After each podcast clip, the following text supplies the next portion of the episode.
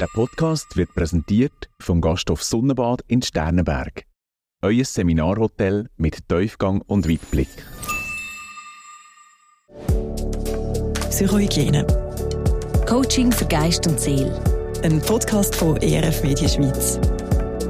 Der Alltag stellt unsere Psyche immer wieder vor Herausforderungen. Wie kommen wir zu Schlag damit, dass das Leben so komplex ist? Wie jonglieren wir Privat- und Berufsleben und haben uns gleichzeitig Sorge? Und welche Ressourcen sind Glaube und christliche Spiritualität in all dem?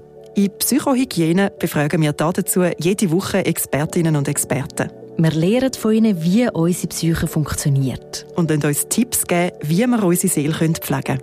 Immer am Montag mit mir, der Tabea Kobel. Und mir, der Michel Boss.